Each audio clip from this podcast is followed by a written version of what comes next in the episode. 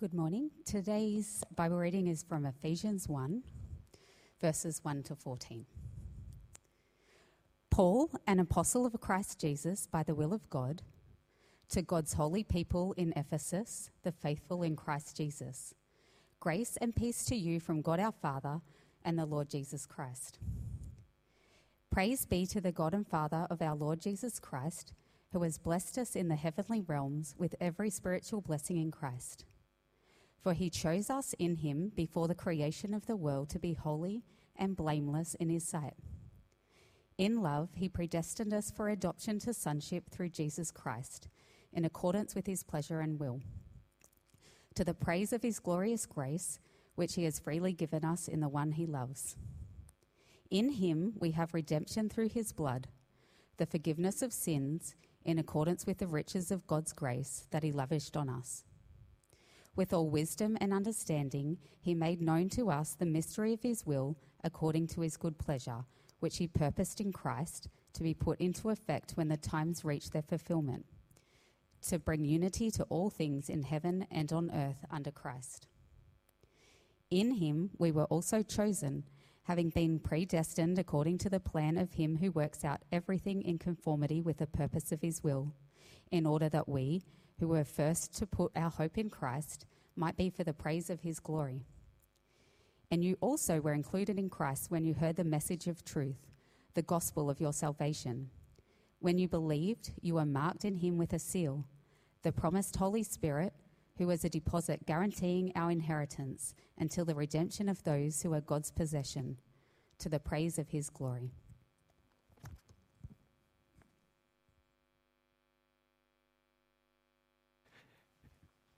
Well, Fig Tree Anglican Church, good morning. Gee, it is a blessing to be here with you. Firstly, as your new senior minister, thanks be to God.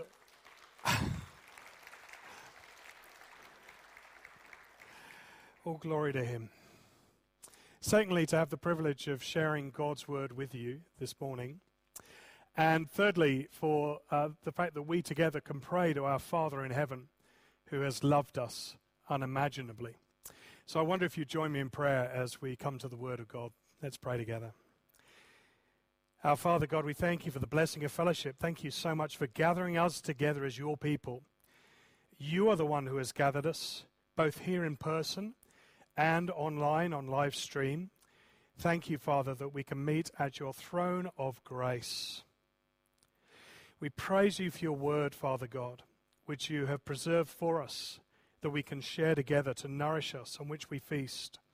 That this word is living and active and sharper than any double edged sword, discerning the meditations of the mind and the affections of the heart as a sword divides bone and marrow, so that everything is laid bare before you, the one to whom we will give account. Thank you, Father, that this is the safest place in the world. We pray, Father God, that you would enable us today to think and say and do things that are in accordance with your good, pleasing, and perfect will. And we pray these things in the power of your Spirit, who is our teacher, and in the name of your Son, who is our Saviour and Messiah. In Jesus' name we pray. Amen. Well, we're going to today be looking at the garment of grace. Over the past five weeks, we have been considering those five festal garments. And Dr. Barry Webb, in his commentary of the same name, uh, helps us to see a little more clearly about why he chose to call these festal books garments. He takes us back to the story of Joseph. You remember Joseph? He was the favored son of Jacob. He received this wonderful garment, a special gift that provoked jealousy in his brothers, such that his brothers ended up sending, send, selling him off into slavery. Uh, he was impoverished, imprisoned, and yet, according to God's purpose, was raised up to be effectively the boss in Egypt. In a time of famine, his brothers returned to Egypt, and Joseph welcomed them with a spirit of forgiveness and grace, such that in the end he furnished each of his brothers with a garment. And then he chose Benjamin, his favorite brother, And how many garments did he give Benjamin? Five. Five garments. And there's a word that describes that sort of situation with siblings, isn't it? Awkward. like, yeah. Five. And Barry, in his commentary, says these garments, these festal garments, these wonderful five books are kind of awkward.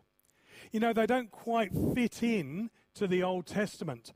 In the Hebrew version, the Tanakh, in fact, they're given their own kind of quarantine station. Five private little books kept together but wonderfully today, still celebrated at each of the primary Jewish feasts. Now, of course, I really wanted to share with you all the detail of that, but I haven't got time today. I'm going to encourage you to look up each of those feasts if you haven't done so already, and just see the wonderful way in which the Lord has provided blessing to his people, both the Jews and Gentiles, in this provision of those beautiful books, awkward books, but awesome books at each of the major Jewish feasts today. Now, awkward and awesome. Here today, we're gathered together to look at a new garment that I've called the garment of grace. Because grace is both awkward and awesome. And we're sat here today between a series on the festal garments and a series on everyday evangelism. And let's face it, for most of us, sharing our faith with other people is both a little awkward and wonderfully awesome. And so, as we look at this passage today, I'm going to share with us uh, a big idea, which is this wearing and sharing God's garment of grace is both awkward and awesome. So, let's get to it. I've got three points for us today. And the first one is this Why is grace awkward? Have you ever thought about that before? That the idea of grace is an awkward idea? You remember the author and theologian C.S. Lewis, when challenged to identify the unique characteristics of Christianity compared to all the other world religions, he said, Well, that's easy. It's grace. Because Christianity, grace, is all about what God has done and not about what you and I think, say, or do. That's its unique feature. And it's really awkward. I'll tell you why it's awkward. Firstly, because it means that we're elected by God and not self selected. Grace is awkward because it is a gift from God and it is God's choice. And it is the singular religion and worldview that takes that posture. Grace is always about what God has done. God chooses. So you and I don't get to put our hands up. We don't get to say, pick me for the footy team. We don't get to choose somebody ourselves. We don't get to elect a president or a prime minister or a party. God chooses. God chooses some and refuses others. And that's awkward, isn't it? That God might choose some and not others. That's the first reason it's awkward. Elected and not self selected. The second reason is that it is unmerited and we can't earn it. In other words, we're adopted and not entitled. Now, do you remember that time when Jesus was sat there and the little kids wanted to come out, hang out with him? And the disciples, what did they do? Kind of got in the way, didn't they? And Jesus said, No, let the little children come to me for it is to such as these that the keys to the kingdom belong. Now, what does that say to us? Well, it says to us that we've got to come to God like little children. And what are little children really good at? Receiving gifts. It's not like little kids come back to you and say, Oh, that's lovely. Thanks, mum. Thanks, dad. How much do I owe you? They just grasp it with both hands, don't they, when they get a gift? And that's what God wants from us. You know, sometimes I think we are well, we think we deserve things. We feel like we're naturally entitled, don't we? And sometimes we even look at God and go, God, you should think this and say that. You should do this and save them. And God says, Now, hang on a minute. I choose, and I choose you for adoption to be my little child. I do the choosing so that I will take you out of the broken family of humanity and I will bring you into my family forever. That's an awkward idea because, again, it means that we can't contribute anything, that grace is simply a gift. Now, thirdly, I want us to notice that grace is awkward because it's not about earning, but it's about being redeemed. It's awkward because it exposes our sin and our need to be rescued from our sin. I think that most of us have a fairly optimistic view about humanity. I know that some naysayers are pessimistic, but for the most part, I think we look to the good, don't we? We seek to see the good and have hope for the future. But that's a very contrary posture to what God says about us. In fact, the Apostle Paul writes on behalf of the Lord to say in Romans chapter 3, verse 23, all have sinned and fall short of the glory of God. That's an awkward thing to recognize. But God knows it. God sees it. God knows that even the very best of a human action ultimately is self centered.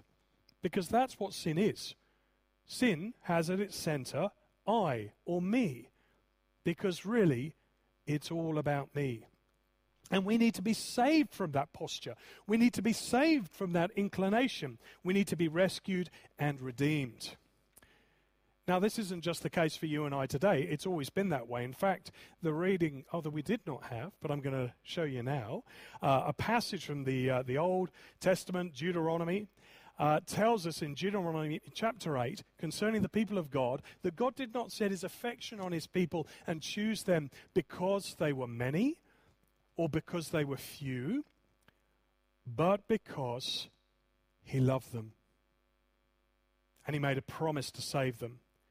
And that he is faithful and he keeps his promise, uh, his promise of love to a thousand generations of those who love him and keep his commandments. You see, it's always about God, it's always God's initiative. And so, in summary, we're not elected, uh, we are elected, but we're not self selected. We are adopted, but we're not entitled and we are indeed uh, redeemed and not able to earn our way. And that's the nature of the garment of grace. It is awkward, it's an awkward thing for us to accept, and it's an awkward message for our world. So, where do we go from here? Well, I also want us to see from the scriptures that the garment of grace is awesome. That's my second point. Awesome. Grace is awesome. How do you use the word grace day to day? You might attribute grace to the elegance of a dancer or, or an athlete. You might say to yourself that someone is graceful if they have courteous manners. You may say that somebody is gracious if they have borne with their naughty children again and again and again, and yet still continue to love and bless them. Or you may say that grace is evident when somebody has been forgiven for something that they have done that is significant and wrong. And you and I, when we first receive this garment of grace, or perhaps when we will in the future try it on, it's going to feel like an awkward garment because it doesn't feel right to put such a beautiful thing on such a broken person. But the point is, as I said, we did not deserve it. We did not receive it in any way other than a gift because that's the nature of God. God is love, and He loves to give good gifts even to unlovely people. And the way in which God has shown the extent of his love for his people, if at our core we have sin, then the wonderful contrast is the person of his Son, Jesus Messiah. You see, God, in the person of his Son Jesus, came into the world to be not all about self, but to be all about others. If sin puts I at the middle, then the Son puts others in the middle. In fact, he came not to be served, but to serve and give his life as a ransom for many. He was the one who came into this world and lived a life in perfect obedience to his Father, in accordance with the wonderful Word of God, and then laid down his life for us, taking the punishment of death and separation from his Father in heaven, which we deserved in our place. That's grace. Sometimes you might have heard it as God's riches at Christ's expense. Grace. And it's awesome. And it's so awesome that Paul, when he starts to write to the church in Ephesus and to us at Fig Tree today, he just can't contain himself. He starts by, and let's have a look at what his words are, saying, I, Paul, an apostle or a messenger of Christ Jesus, with the authority by the will of God. He writes to God's holy people in Ephesus and today, us here, the faithful in Jesus Christ. And he offers a blessing. He says, Grace and peace to you from God our Father and the Lord Jesus Christ. And in these sentences that we have in verses 3 to 14, we have him unpacking the nature of both grace and peace. And first things first, Paul wants those of us who read this message to accept that Jesus is the Christ, that is, that Jesus is Lord. And I want to say to you today if you've not recognized or received Jesus as the Lord of your life, indeed the Lord of all lives, then today's the day on which to speak to God about that. To recognize that Jesus' sacrifice was for you, to surrender yourself to Him and to put your faith in Him for all your days, to try on this garment of grace for size, and to see how it will wonderfully transform your life, both for this life and the life to come. May I encourage you to respond to Jesus' offer of friendship and forgiveness with God. Secondly, I want to say that Paul here is writing in prison. He's writing this letter from a position of being in a form of slavery. But what he wants to do is to allow people like you and me to know the freedom from slavery that comes with sin to recognize that Jesus not only offers us salvation on a cross and being raised to new life, but also offers spiritual refreshment and hope, such that our loneliness is met by God's presence in His Word and Spirit, such that our physical frailties might be met with the hope of the resurrection to come and such that we might be able to do as we're doing today, to gather together to praise God and to pray and to rejoice in the gift of fellowship. And then here, my third and final point, we see in its fullness the awkward and the awesome grace of God. Dear Paul, he can't help himself. He's so in love with Jesus, he's so effusive that he just writes this massive sentence declaring the wonderful, awesome nature of God's grace. It doesn't always come across to us in our Bibles because we like punctuation, don't we? And so we want short, bite sized sentences. But in the manner of John Stott, who describes Paul, his words kind of tumble out of his mouth. It's like a snowball rolling down the hill and gathering size and momentum. It's rather like the uh, overtures that you have in, in, um, in a, an opera, this kind of wonderful escalation of sounds and music. It's rather like, you know, when you see an eagle, there's eagles here, I've noticed in the Illawarra, and they capture the wind and they kind of dive and duck on the breeze. That's the sort of flavor of this sentence from verse 3 to 14. And he starts Paul by saying, Blessed be God, praise for our gracious God. In accordance, verse 6, to the good pleasure of his will and the praise of his glorious grace, he's given us the one he loves. That's his son Jesus. And then says three profound things, promises for you and I to bank for life. Firstly, he says in verse 4, have a look with me. He chose us in Christ before the creation of the world to be holy and blameless in his sight. He chose us. This means that when God looks at you, he doesn't see your frailties and your failures. He sees one whom he loves and who is covered by his gracious Son Jesus. Forgiven and welcomed so that you might come to him every day and know that when you confess your sins, they are forgiven. Secondly, Paul says, not only are we chosen, we've also been adopted as sons and daughters of our Father in heaven through Jesus Christ in accordance with his pleasure and will to the praise of his grace. And this means that when God looks at you, he sees his precious child. I mean, you know what it's like when you see parents or grandparents or relatives doting on the little ones in the family. They have such affection, don't we? That is what the Lord has for us. having done everything possible to bring us into his family by, by coming into the world in the person of his Son to rescue us into his family forever. And that rescue is a redemption and not something that we have earned.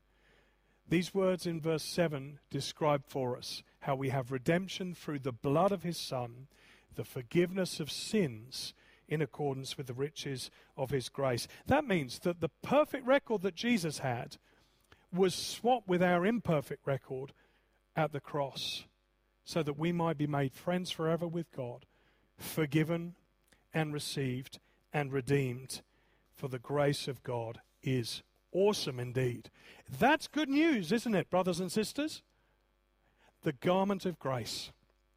It's awkward and it's awesome, and we wear it. Now, I'd like us to think about a few things to take away with us this week about not only wearing a garment of grace, but also sharing a garment of grace. For if it is awkward and awesome to wear the garment of God's grace, how much more awkward and awesome is it to share it? Three things that I want to encourage us to think about doing. Firstly, it's wonderful to read God, God's promises, as we heard from Joe earlier, in the privacy of our own time and devotional. But how much more wonderful is it to gather together like we are today to sit under God's word? And I want to encourage you, uh, if you're not already in a life group, to take up Joe's offer to speak to her and get into a group because the engine room of our church is really in these life groups because not only is that the space where we can read God's word together, but we can wrestle with it and we can pray for one another and we can do life together and we can journey with each other in a way that sees His word lived out by way of the richness of blessing in community. Can I encourage you to do that? Secondly, when it comes to sharing the garment of grace, it does feel awkward. Like, I've been following the Lord Jesus for 20 years. Sometimes it's an easy conversation, and sometimes you feel like you're tripping over your feet. The good thing is that we've got tools to help us, and one of those is our Everyday Evangelism course, written by our very own Steve Abbott. We're going to be trained by our very own Steve Abbott, and on Tuesday evenings we can get together and work out ways to share our faith in a natural, everyday way for evangelism. But also, from the platform on Sundays, we're going to be sharing reflections on God's Word to help us on that journey. And may I encourage you to give that a shot? Because you know what? For the awesome garment of grace to then clothe somebody you love, I mean, that's worth a little bit of discomfort, isn't it? Amen? Yeah. Thirdly and finally, we prayed for the I Forgive week. Now, This is another way, I think, to share God's awkward and awesome garment of grace. This week, our Archbishop, you may be aware, preached from God's Word at the King's Chapel over in North Parramatta. The reason for his being there is because it's part of a campaign to share the grace of God with others so that others might know the awesome forgiveness on offer through Jesus Messiah. Uh, for two years, we have been in school community with the Abdallah family. Uh, you may or may not have heard their story. And I share this with you sensitively, knowing that for some of us, uh, this is going to have a personal, poignant barb. But they had a very tragic event take place two years ago to the month where they sent their precious children on a little walk down the road, and four of the kids in the family did not return because a drunken driver lost control of his vehicle and ploughed into those kids. And four, well, three of their own children and one relative were all very sadly killed. Now, firstly, Danny and Leila love the Lord Jesus and know his love for them. But secondly, what they have done is something that I still find profound to this day. I don't believe that the driver has sought their forgiveness but by the grace of God, in the awesome power of his garment of grace, they have extended forgiveness to this driver. And they're encouraging us as the church, as Christ's people, to find ways to follow by sharing forgiveness with others who have wronged us or seeking forgiveness from those who may have wronged us. Did I get that the wrong way round? You know what I mean to offer forgiveness and to seek forgiveness. Now I'm going to encourage us in the words of Ephesians 4:32 that the Abdallahs leverage, being kind and compassionate to one another, forgive each other just as Christ forgave you.